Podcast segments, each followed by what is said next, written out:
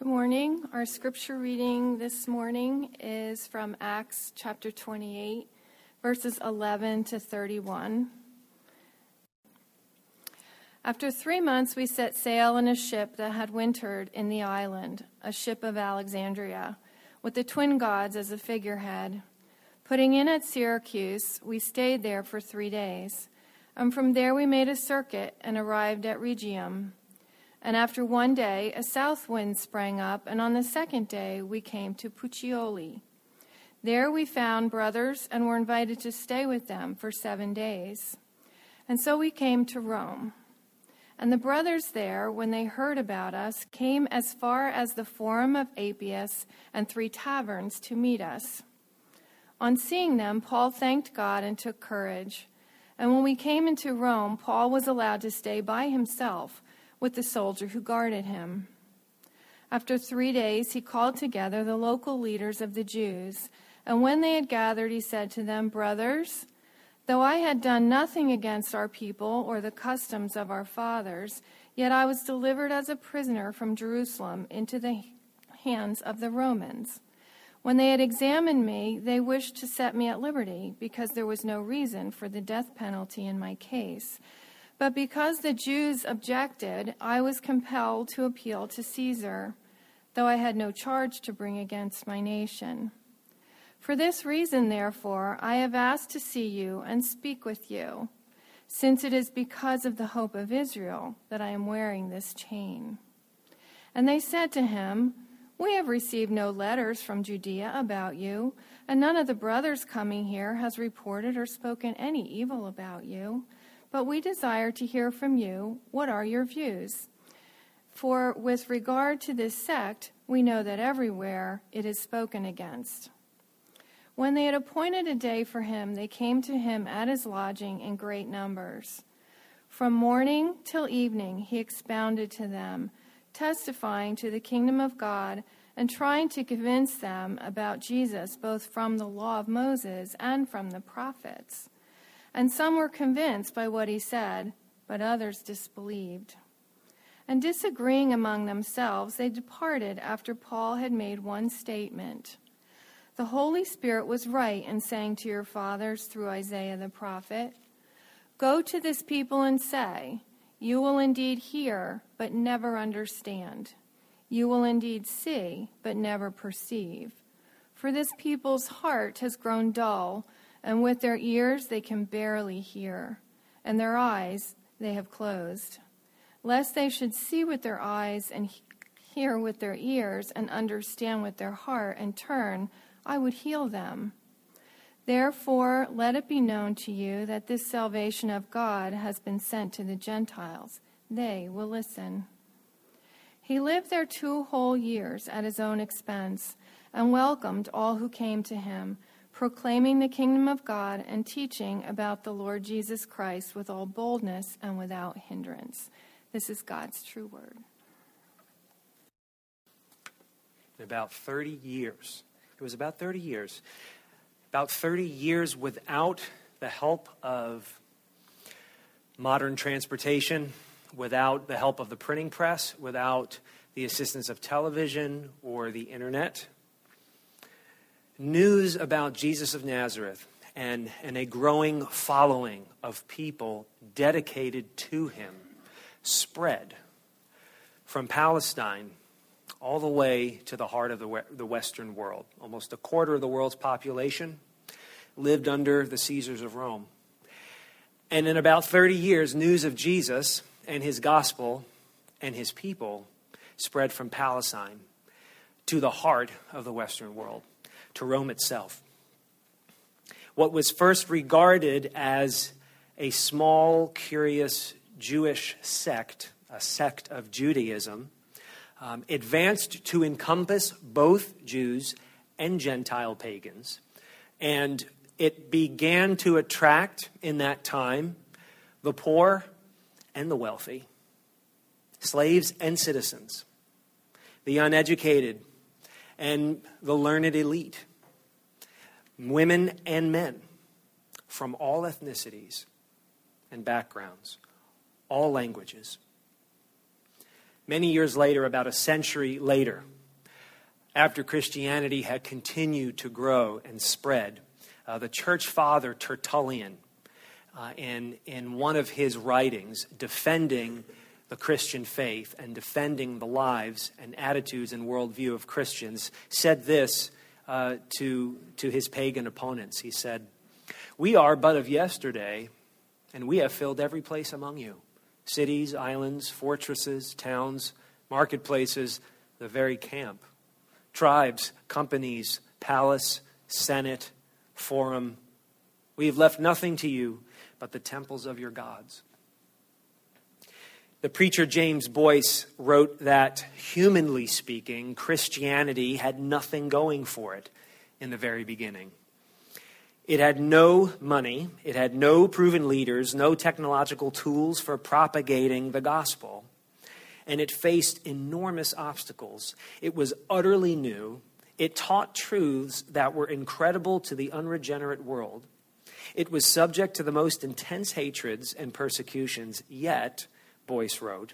Yet, as Luke records its growth in this document in Acts, it spread from Jerusalem, which was an obscure corner of the world, to Rome, the world's capital, all within, listen to this, all within the lifetime of the first generation of believers living during the time of the Lord Jesus Christ. One generation. So, we as a church have spent almost nine months studying the book of Acts, studying this careful history written by the ancient physician and Christian, the Gentile Luke.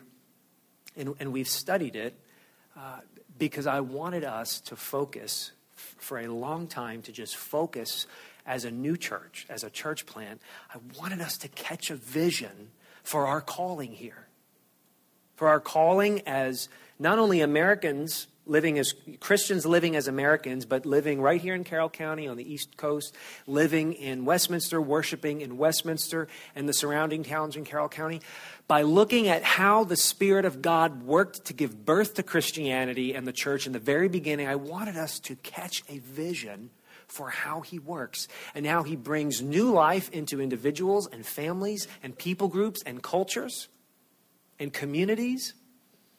I want to catch a vision by seeing how God worked in the very beginning. It's a history, I know that. So, not everything directly and exactly applies to how we live uh, and, and, and, and operate in every way. And yet, by seeing how the Spirit of God moves and works in His church and in culture, I thought we would learn some things by it. And we have. We've seen a lot of things in the last nine months. For instance, we've seen that the gospel, the good news, is an exclusive message, meaning you can't change the message. It is what it is. The content remains the same. Jesus alone, throughout humanity, throughout human history, Jesus alone reconciles us to God.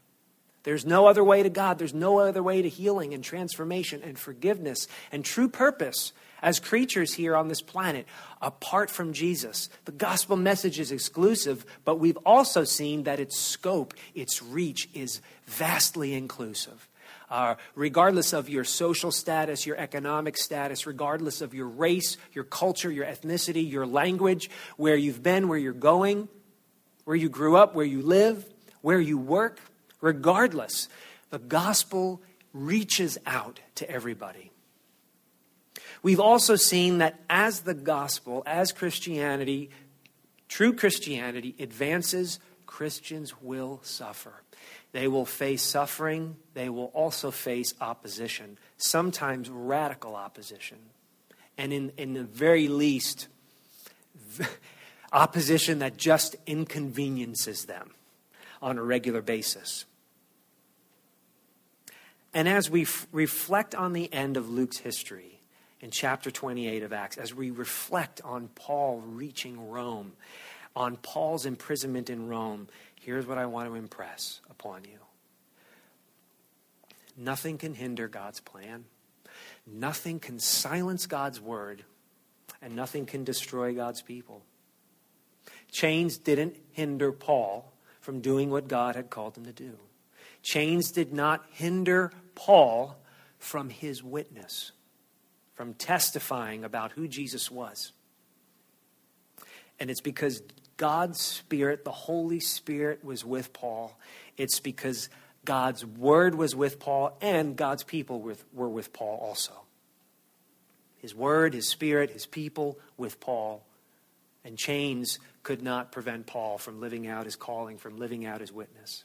So, what I want to talk to you today about is witness. First of all, Luke's witness, and your witness, and even God's witness. Luke had a witness, you have a witness, we have a witness, God has a witness. Let's begin with Luke. Luke's witness here in Acts chapter 28, and really his entire history, his book, Luke's witness really was to testify that the gospel had advanced just as Jesus said it would from the very beginning. That's Luke's testimony. That's Luke's witness. The gospel had been advancing. And, and he really highlights in three ways the gospel advanced by means of the plan of God, the word of God, and the people of God. God's plan, God's word, God's people, gospel advanced in these three ways. You see it in Acts chapters 27, which we're not covering today, and Acts chapters 28. Now, the plan of God was directing Paul and the apostles and the, the people, uh, Christians, all along. You read between the lines, that's what you see. Paul survived his sea journey from Palestine all the way to Rome, like a one year long journey. He survived it while chained and guarded. He survived it while he was sea tossed and shipwrecked and snake bitten. Uh, just read about it in Acts chapter 27. Because God's Spirit was directing his course. That's really the theme. That's the theme throughout Acts, is that the Holy Spirit is directing the course of the church and the course of the apostles, and here the course of Paul. It was at the very beginning in Acts chapter 1. Jesus Christ, before he ascended, before he left, said to his apostles, who wanted to know, by the way, the apostles wanted to know, hey, when's the big day going to come? You know, when are you going to restore everything? When are you going to bring the glory days back? When are you going to make everything right? Jesus said, that's, I, that's really none of your business. I don't want you to worry about that right now. Here's what I want you to focus on. And this is what he said to them You will receive power when the Holy Spirit has come upon you. And you'll be my witnesses in Jerusalem and in all Judea and Samaria and to the end of the earth. And then many decades later, um, the Christian hater Saul become uh, the Christ lover Paul and an apostle. When, when he was at the end of his third missionary journey, he, he went back to Jerusalem to deliver a gift for the church in Jerusalem from, from the Greek Christians. And while he was in Jerusalem, um, he was attacked by the religious opposition in Jerusalem, and he was ultimately imprisoned by the Romans just to protect him, just to keep him alive, um, while, his, while his case proceeded through the Roman court system because he was a citizen of Rome. He was a Roman citizen. And while he was in the barracks one night in, in Jerusalem, the Lord Jesus came to appear to him by his side, and Jesus said to Paul, Take courage. For as you have testified to the facts about me in Jerusalem, so you must testify also in Rome. And then, and then as a couple of years later, as Paul is now as a prisoner, he had appealed to Caesar. He had appealed his case to Caesar. And now, as he's sailing on a ship over 200 people, and he's, he's bound, he's guarded by a Roman centurion. And, and as he's sailing and he's in a storm, they would be, they would be shipwrecked on the island Malta. Uh, but before they got there, as, as the ship is being tossed around in the Mediterranean Sea, uh, an angel appears to him and, and basically says to him, Do not be afraid. Paul, you must stand before Caesar. So the plan of God is really the primary agent in the book of Acts. Right? The apostles are working hard. Men and women in the church are working hard. Things are happening.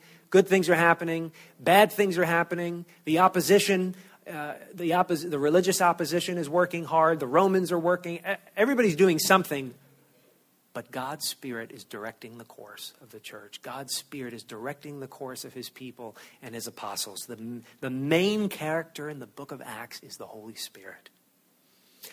And as the plan of God is directing Paul, the Word of God is equipping him. Paul's evangelism, which means his, his testimony about Christianity, and Paul's apologetics, his defense, his argument um, for the rationality and the good sense and the truth of Christianity. His, his evangelism and his apologetics were guided by Scripture. And you see that again and again. You see it in Acts 28. When he finally gets to Rome, what does he do? He, he does, every, he does the same thing he's always done. He talks to the Jews. Now he's he's under house arrest and he's chained, so he can't go find them as he as was his custom. What they come to him? He invites them. He sends them you know Instagram invitations or he tweets it or something. They find out about it, and and the Jewish leaders um, they come to him to hear him talk under house arrest. And what does he talk to them about? He says to them, It is because of the hope of Israel that I am wearing this chain. What was the hope of Israel? Was the hope of the Old Testament and the ancient prophets? A Messiah is coming. A Messiah is coming to make things right, to restore creation, to restore us. The hope of Israel is the Christian gospel. Jesus himself. And so Paul says, hey, folks, my fellow countrymen, it is the hope of Israel. It is our hope that has put me in these chains. And he starts to talk about it. And Luke tells us in verse 23 that from morning until evening, he expounded to them, testifying to the kingdom of God and trying to convince them about Jesus, both from the law of Moses and from the prophets. And now in verse 24, we see what is just the case as always. Some believed and some did not. Some were convinced and received the gospel message, and some doubted. And they were divided amongst themselves. And that's always been the case. It's, it was the case for Paul, it's the case today for us. Some doubt and some believe. But I want to encourage you by this fact, and we see it back in verse 16. Luke tells us Paul was allowed to stay by himself in Rome with the soldier who guarded him. Apparently, the Romans, uh, you know, the centurion um, who was with Julius, who was with Paul during that entire journey, uh, he treated him kindly, Luke tells us. Maybe began to trust him because the, Rome, the Romans, apparently, according to scholars, let up a bit on their own procedure. Normally, you'd be guarded by two, two Praetorian guards. He was guarded by one, Luke tells us but he's under house arrest. So it means that uh, for two years, Paul was loosely but definitely chained to a Roman guard, to a Praetorian guard, uh, for two years, all day long, under house arrest. Uh, it also, and the guards, they would rotate, they, they, they would shift in and out about every four hours. So, as a result of this, what, what do you think began, began to happen as Paul was constantly guarded uh, by, by Roman guards who, who are taking shifts every four hours? Eventually, the Praetorian guards became acquainted with Paul. They knew who he was, they, they knew what he talked about, and what he would say, and what he was like, and what he believed. And they began to talk amongst themselves about their prisoner. Uh, some of you in the medical profession, nurses, doctors, what do you do with the patients that you're taking care of? You shift off and somebody shifts on, you talk about what the, the issue. Yeah, so and so's blood pressure's been high all night. Right? Or, or some of you in law enforcement community, don't you talk with your, don't you talk with your coworkers, your colleagues about the people that you're guarding? Right? What, what's been going on? What's the latest development? right? Imagine the guards eventually getting to know Paul and just talking to one another about him. Paul wrote at least four, maybe five letters while he was in prison, and they're in our New Testament today. One of them was a letter to the church in Philippi. And this is what he said to them while he was in prison in Rome I want you to know, brothers, that what has happened to me has really served to advance the gospel so that it has become known throughout the whole imperial guard and to all the rest that my imprisonment is for Christ. And most of the brothers, now, by the way, that means men and women, okay? Most of the brothers have become confident in the Lord by my imprisonment, are much more bold to speak the word without fear. So we see that not only did the word of God equip Paul to testify, but it also, through Paul, emboldened other people to be less ashamed, as Ed said before, less ashamed of the gospel. So Paul's hands, John Stott wrote, the pastor, the English pastor, wrote that, that even though Paul's hands were chained, his mouth was open. His hands, his hands were bound, his mouth was not. As a matter of fact, in a later letter to his friend Timothy, 2 Timothy chapter 2, Paul said to him, I am suffering, bound with chains as a criminal. But the word of God is not bound. The word of God equipped, the Word of God, and especially the gospel, equipped Paul and Christians to testify. So the Spirit of God, the plan of God is directing Paul, the Word of God is equipping him, but the people of God are encouraging him all the way, all the time. If you go back to Acts chapter 27, in the very beginning, a man named Aristarchus, he, he was a Christian from Macedonia, northern Greece. He was with Paul in Ephesus when that crazy riot broke out. He ended up following Paul at the end of his third missions journey back to Jerusalem, right into that dangerous situation. And then we find out that Aristarchus is on the boat on this Mediterranean journey to Rome. Aristarchus is there. He stayed by Paul's side. We know Luke was there towards the end of Paul's ministry and on this journey to Rome. We also are told in Acts chapter 28, verse 14, when they, they went, after they were shipwrecked on Malta for the entire winter, they found an Alexandrian ship bound for Rome. They, they, they go to Sicily and then they come to mainland Italy and they go up to what's now the Naples area and, and they come to Puteoli. And it says there they stayed for seven days with, with believers, with Christians who were already there. And then they finally come to Rome. And, and Luke tells us that when they get to Rome, all the Christians in the area, they hear that Paul has arrived, and they all, they all come and they find Paul. Now, what I, that really, it looks, it's easy to just brush over that. That is really encouraging to me because Paul had written a letter to the churches around Rome, hadn't he? About three years before Paul ended up in Jerusalem, he was in Corinth on his third missionary journey, and he wrote a letter to Rome. And he said to the Christians in Rome, I want to visit you someday. I've never been to Rome. I eventually want to go to Spain. I want to work in the West because I've been working in the East all these decades. And, and I hope to meet you and come to you in Rome before I get to Spain. We don't know if Paul ever made it to Spain. We do know he ended up in Rome in chains as a prisoner. He wasn't necessarily planning on that. But in the end of his letter to the Romans, take a look at Romans chapter 16 when you get some, a chance. Paul mentions at least 29 people that he knew who were in the church of Rome. Priscilla and Aquila were amongst them. You've heard about them from you know, earlier on. He mentions many, many people, really over 30 people. And he talks about them with, with admiration, with affection. This one worked hard with us. This one is, is blessed by God. This person was dear to us all these personal connections with the church in Rome, and finally he gets there.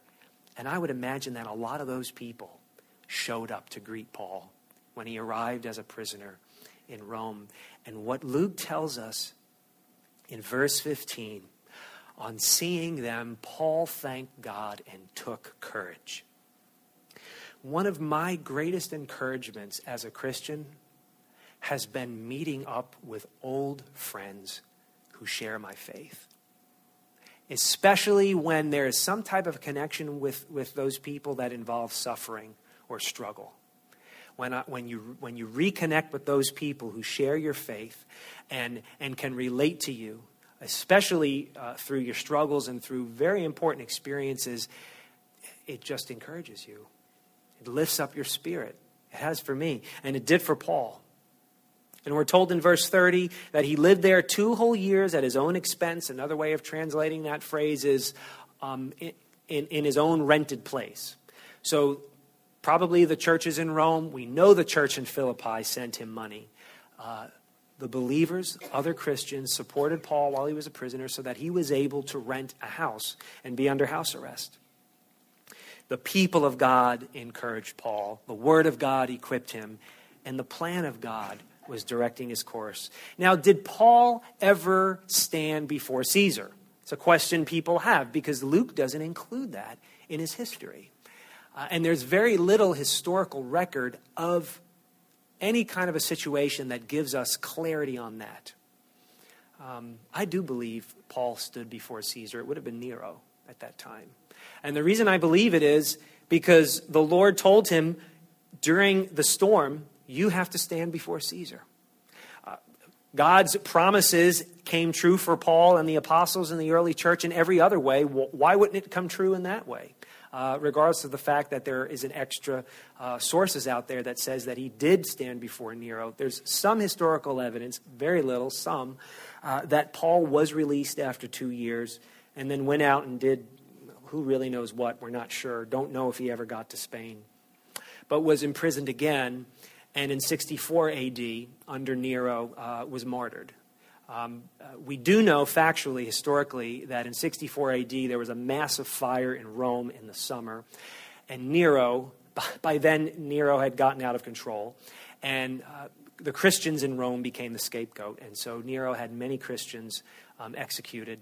And historical tradition says that the apostles Peter and Paul were among them.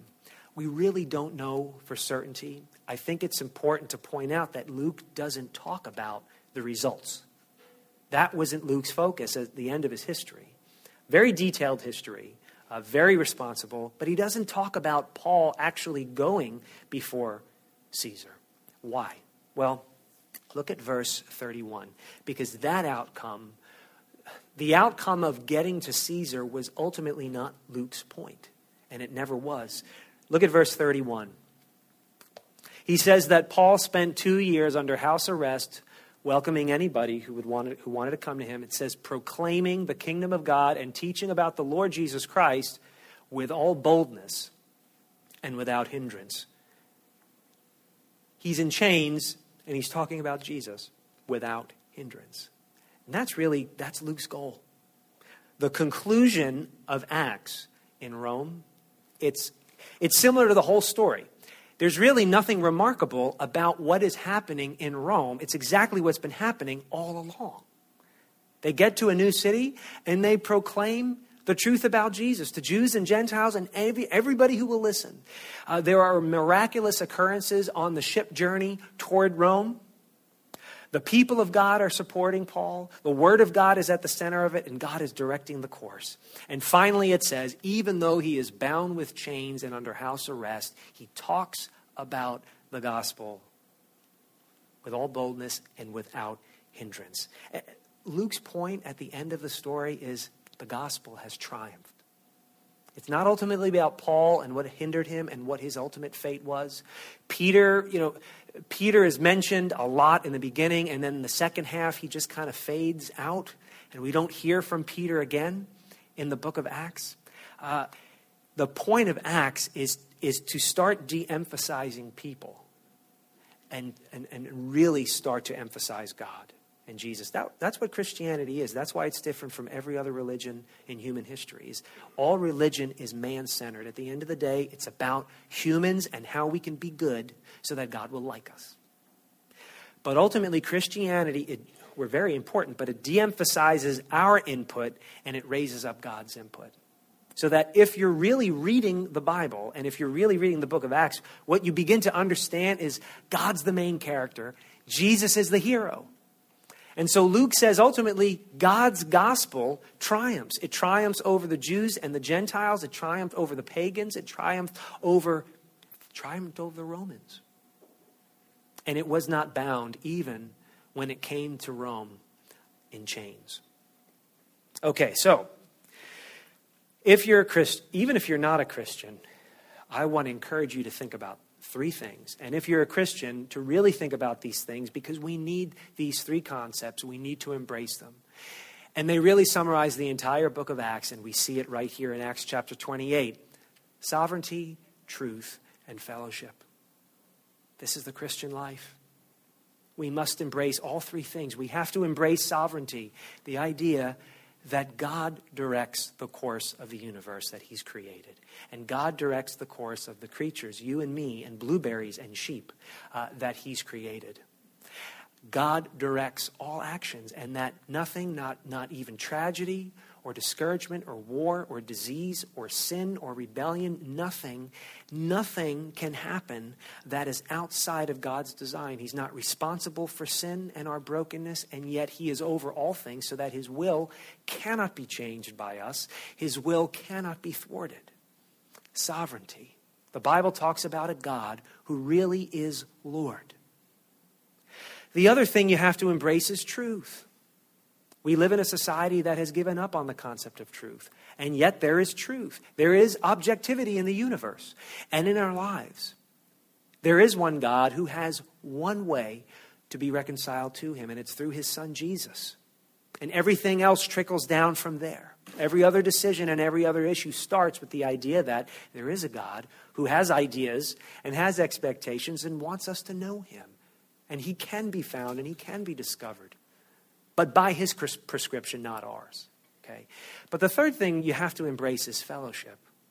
The idea that, God's, that God doesn't just save an individual, but that God is saving a community of people, that God is reconciling individuals to himself as a new family, so that we actually, you know, warts and all, struggles and all, we actually have one another. He adopts us all, sons and daughters. We need all three of these your Christianity begins to suffer if you reject any one of them. And as you're, if you don't trust Jesus, if you're wondering what this Christianity is all about, I want to encourage you to start thinking about all three of these things together. And none of us get it perfectly, but we're, we're getting there. Because look, if you embrace truth, God's truth, but you don't embrace his sovereignty, that's a problem because you're going you're to read his word and you're going to trust his promises. But when things don't go the way you want them to, and when your, your prayers aren't answered the way you want them to, uh, if you doubt his sovereignty and only trust in his truth, you're going to be disappointed when things don't go your way. And you're going to want to give up on him and not trust him. And you're going to be disenfranchised by the gospel. Because although you trusted in his word and his promises, you don't know about his sovereignty that He's in control, and the results belong to Him, not you, no matter how hard you work and no matter what you do. They need to go together. If, if you embrace sovereignty, that God is in control, um, and His ways can't be thwarted or changed, but you don't embrace truth, well, now you're just, you're really just kind of lost. um, because you know that there's a plan and there's a purpose to the universe and to your life, but you have no way of knowing what it is, who God is, and what He's like, and what He wants you to know. And in a sense, that's kind of fatalism. Things are going to happen, and I can't do anything about it. But check this out. If you embrace God's sovereignty and you embrace God's truth, but you don't embrace the fellowship of His people, you're also in trouble. Because God's sovereignty works in such a way that He accomplishes His will through people. Theologians call it secondary causes. God's will is accomplished through real people like the Apostle Paul, like the Emperor Nero, like Pontius Pilate, like Priscilla and Aquila, like me, like you. So, these all these things that was really short but all these things work together and, and as we grow in our faith we learn to embrace these more and more and see how they actually work together. And without one of them, you're really crippled in your faith. We need to embrace all of them. So, having said that, that we need these three things, let's talk about your witness. Right? We talked about Paul's witness. We've talked about Luke's witness as this historical author. Well, what about my what about our witness? Okay, our witness is this. We still get to testify that the gospel is still advancing. If you're a Christian, you are called in a different way than Paul, but like Paul, you are called to testify that the gospel still is growing and making progress in the world. Jesus said to his disciples in Matthew chapter 24, This gospel of the kingdom will be proclaimed throughout the whole world as a testimony to all nations, and then the end will come. He said something similar in Luke chapter 24. Luke records it a little differently. Jesus says, Listen, the, the scriptures say, the Old Testament says that the Son of Man must be crucified and raised from the dead, and that repentance and forgiveness of sins should be preached in his name to all nations, beginning in Jerusalem. And then he said to them, You are witnesses of these things. And so the end of the earth, in a sense, was Rome. But that you and I know now, that's not the end of the earth, is it? You're, we're living in the end of the earth. You and I, living in North America in the 21st century, we're the end of the earth. You know, we get arrogant and think that we send out missionaries from America. We're the result of missionaries being sent out all over the world. We're the ends of the earth. We're the fulfillment of what Jesus said in Acts chapter 1. You're going to be my witnesses to the ends of the earth. And we're not done. Missionaries are still going out, and, and not simply overseas from here, but, but right here. That's why we're a church. Is there still people who don't know about Jesus right here in Westminster? That's why we're worshiping here. It's not over. Then the end will come after the testimony and the witness has continued faithfully to all people groups. And then the end will come. So, you are witnesses. If you're a Christian, you're a witness to the sovereignty of God, to the truth of God, and to the fellowship of God's people. You're a witness to the sovereignty of God by trusting Him with your life's direction. Regardless of what happens, you trust in a sovereign God who is directing your course, even though you experience trials and opposition, and even though you have nasty setbacks and discouraging setbacks, you know that He's in control. And He's still directing your course, just like He did with Paul. Regardless of your setbacks, God is moving, and that's how you testify. I'm not in control, but my Creator is. But you also witness not only to God's sovereignty, but to His truth. You immerse yourself in it. You just marinate in God's truth, in the gospel, and in, his, and in His scripture. You marinate in God's truth, and then you share what you've learned, what you've meditated on with other people. That, that, that's, that's another aspect of witness, of testimony.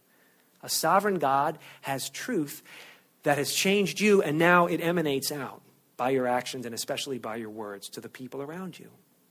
That's another way of testifying. And then the third way is you witness, you testify to the fellowship of God's people.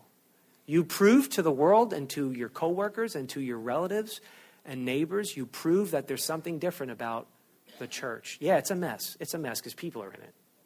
We're, we're, a bunch of sinners.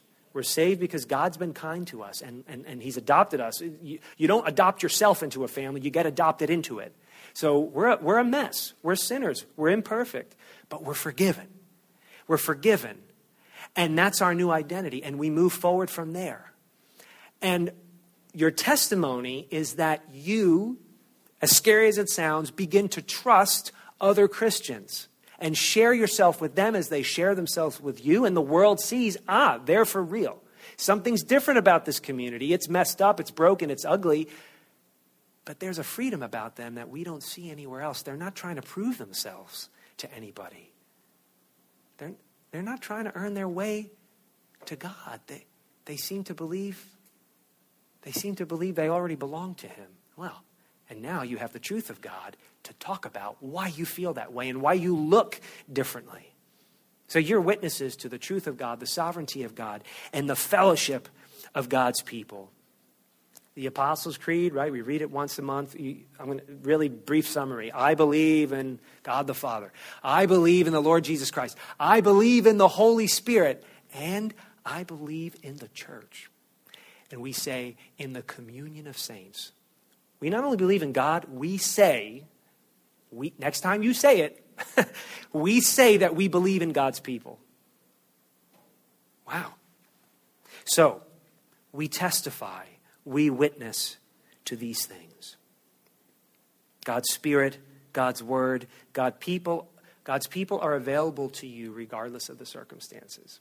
Man, if Paul was chained and still had all of this, you, you do too. If you don't think you have it, I would look again and listen again. It may be you. Um, so, listen, I want to encourage you rejoice. Rejoice in God's guiding presence in your life and in our world. And lean on His truth. Lean on His illuminating truth. Learn from it, from His Word and His gospel. And finally, be encouraged by one another. Encourage one another. as a community. Now, if you're skeptical about all of this, if, if you're skeptical about God's plan, about God's truth, um, about God's people, I, I, I don't blame you. I, I, that's a fair concern. We're not accustomed to be trusting in that way, to trust our Creator, to, to trust in objective truth, something as exclusive as Jesus saying, I'm the only way. Um, we certainly don't, aren't accustomed to trusting people, especially ones we don't like. But you know, the reason we're not accustomed to thinking that way is we're used to making our own plans and relying on our own plans and following them religiously, obsessively, compulsively, serialistically. We're used to leaning on our own wisdom and only taking our own advice. Right? We go through things in life, we develop our own mode our own way of thinking about the world and people, and that becomes the wisdom we lean on in every circumstance. And let me tell you, your way of thinking about the world and yourself is far from perfect. And you keep leaning on that, you're going to keep stumbling because it's a weak crutch. We also tend to just rely on ourselves and not other people. We put up with other people. We take from other people what we can get out of them. We lean on them on our own terms not trust them on their terms. And so it's hard to trust God and His truth and His people. Nonetheless, we see that the early church learned how to do that. And I believe that is why the early church grew so rapid, rapidly with such power and such testimony, and why arms of the church are still growing in that way in other places in the world, maybe even in our society, in ways that the news obviously won't cover. Um, but look, this is why I wanted us to just sit in the book of Acts for nine months. Because that way of thinking, leaning on your own understanding, trusting in your own plans, and not trusting in other people, the gospel doesn't advance in that framework. It won't. And that's why Christianity is declining in the West, because we, be, we think we've become too intelligent. Um, and the culture, with all, its, with, with all of its positive influences, its negative influences have influenced us too much. But I find hope, and I hope you will too. I find hope that even though Paul had a witness and Luke had a witness, and I'm trying to convince you, you do too, put all that aside, God has a witness. God himself offers a witness. And you know what it is? It's himself. God's witness is himself. Paul brings up these words of Isaiah, Isaiah chapter 6, right? Because some of the Jews believe him and some don't. So he quotes their own prophet, Isaiah, big, big important prophet. And and he says, uh, you know, this is just, it's just coming true. Paul says, it's coming true what, what the ancient Isaiah said, that this people's heart has grown dull, and with their ears they can barely hear, and their eyes they have closed, lest they should see with their eyes, and hear with their ears, and understand with their heart, and turn, and I would heal them. So there's a, Paul kind of offers that uh, from, from a negative perspective, because some people are not listening and rejecting his word, and yet, there, isn't there a positive side to this? Right? Look, if you commit yourself to see with your eyes what God is doing and hearing with your ears what He's up to and what He says, and if you're committed to understanding in your heart, that's not just emotional, because to the ancient writers, your heart, it was like saying your mind, your soul, the real you. Understanding with your heart who God is and what He does and what He offers you, what does God say? He'll heal you. He will heal you if you commit to this. And the proof that He will heal you is Jesus. Jesus is God's witness. That, that's the witness. Jesus, as a human being, trusted in God's plan, didn't he? He, tr- he was God himself, and yet he submitted himself as a human being to his heavenly Father and trusted in his Father's sovereignty. Otherwise, how would he have gotten through the Garden of Gethsemane sweating blood? How would he have gotten through the Roman execution? How would he put up with me and you for 33 years here? Unless he trusted in his Father's sovereign plan. Jesus fed himself on the Word of God, on the truth of God. He said it fueled him. He only, exi- he only, he only worked and, and spoke to represent his Heavenly Father's words and nothing else. And he said to Satan, when Satan tried to trip him up in the wilderness, uh, You don't live by bread alone, you live by what comes out of God's mouth. Finally, Jesus enjoyed fellowship. Not in the same way that you and I did, because he was putting up with us, in a way that you and I don't put up with each other. Jesus enjoyed fellowship with his Heavenly Father and with his Holy Spirit, the Trinity. Jesus enjoyed fellowship within the Godhead itself. So Jesus was committed to God's sovereignty and God's truth and God's fellowship. That's why when you commit to these things, to the sovereignty of God, the plan of God, the truth of God, and the people of God, when you commit to these things, what you're really doing is you're living life the way Jesus did. He did it first perfectly for you because you can't do it perfectly now. But embracing these things, friends, is, is really saying, I, I, am, I am walking down the same path Jesus walked. And that's God's witness in the world, even now, through you. So that when Jesus said, to the ends of the earth, it only began when Paul got to Rome in chains. And it's continuing through you and me right now, right here.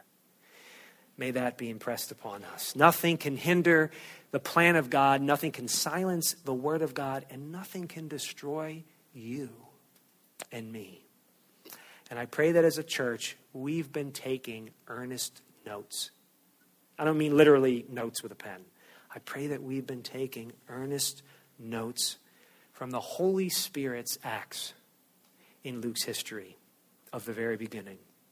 And I pray that we will live and work and speak and serve for Jesus with all boldness and without hindrance. Let's pray. Father, I ask in the name of Jesus in faith that you would do a mighty work of your Holy Spirit, that you would move in power, in truth, and in kindness among us. I pray that you would renew us as a, as a community of faith. I pray that you would renew us in our homes and in our friendships and in our marriages and in our professions. That we would live by your sovereignty and by your word and with your people. That others would know that there is a God and through his son Jesus offers reconciliation and healing. Father, I pray that beginning with us and beginning with your church in Westminster and Carroll County, all the churches, that you would begin a work of your spirit, renewal. Uh, Lord, that you would change our land and heal us. But start with us, please. Thank you for the witness of Luke as he recorded your work in the very beginning. Father, may it fill us. Fill us with advice and wisdom and encouragement and conviction as we continue as Christians and as a church. In Jesus' name. Thank you.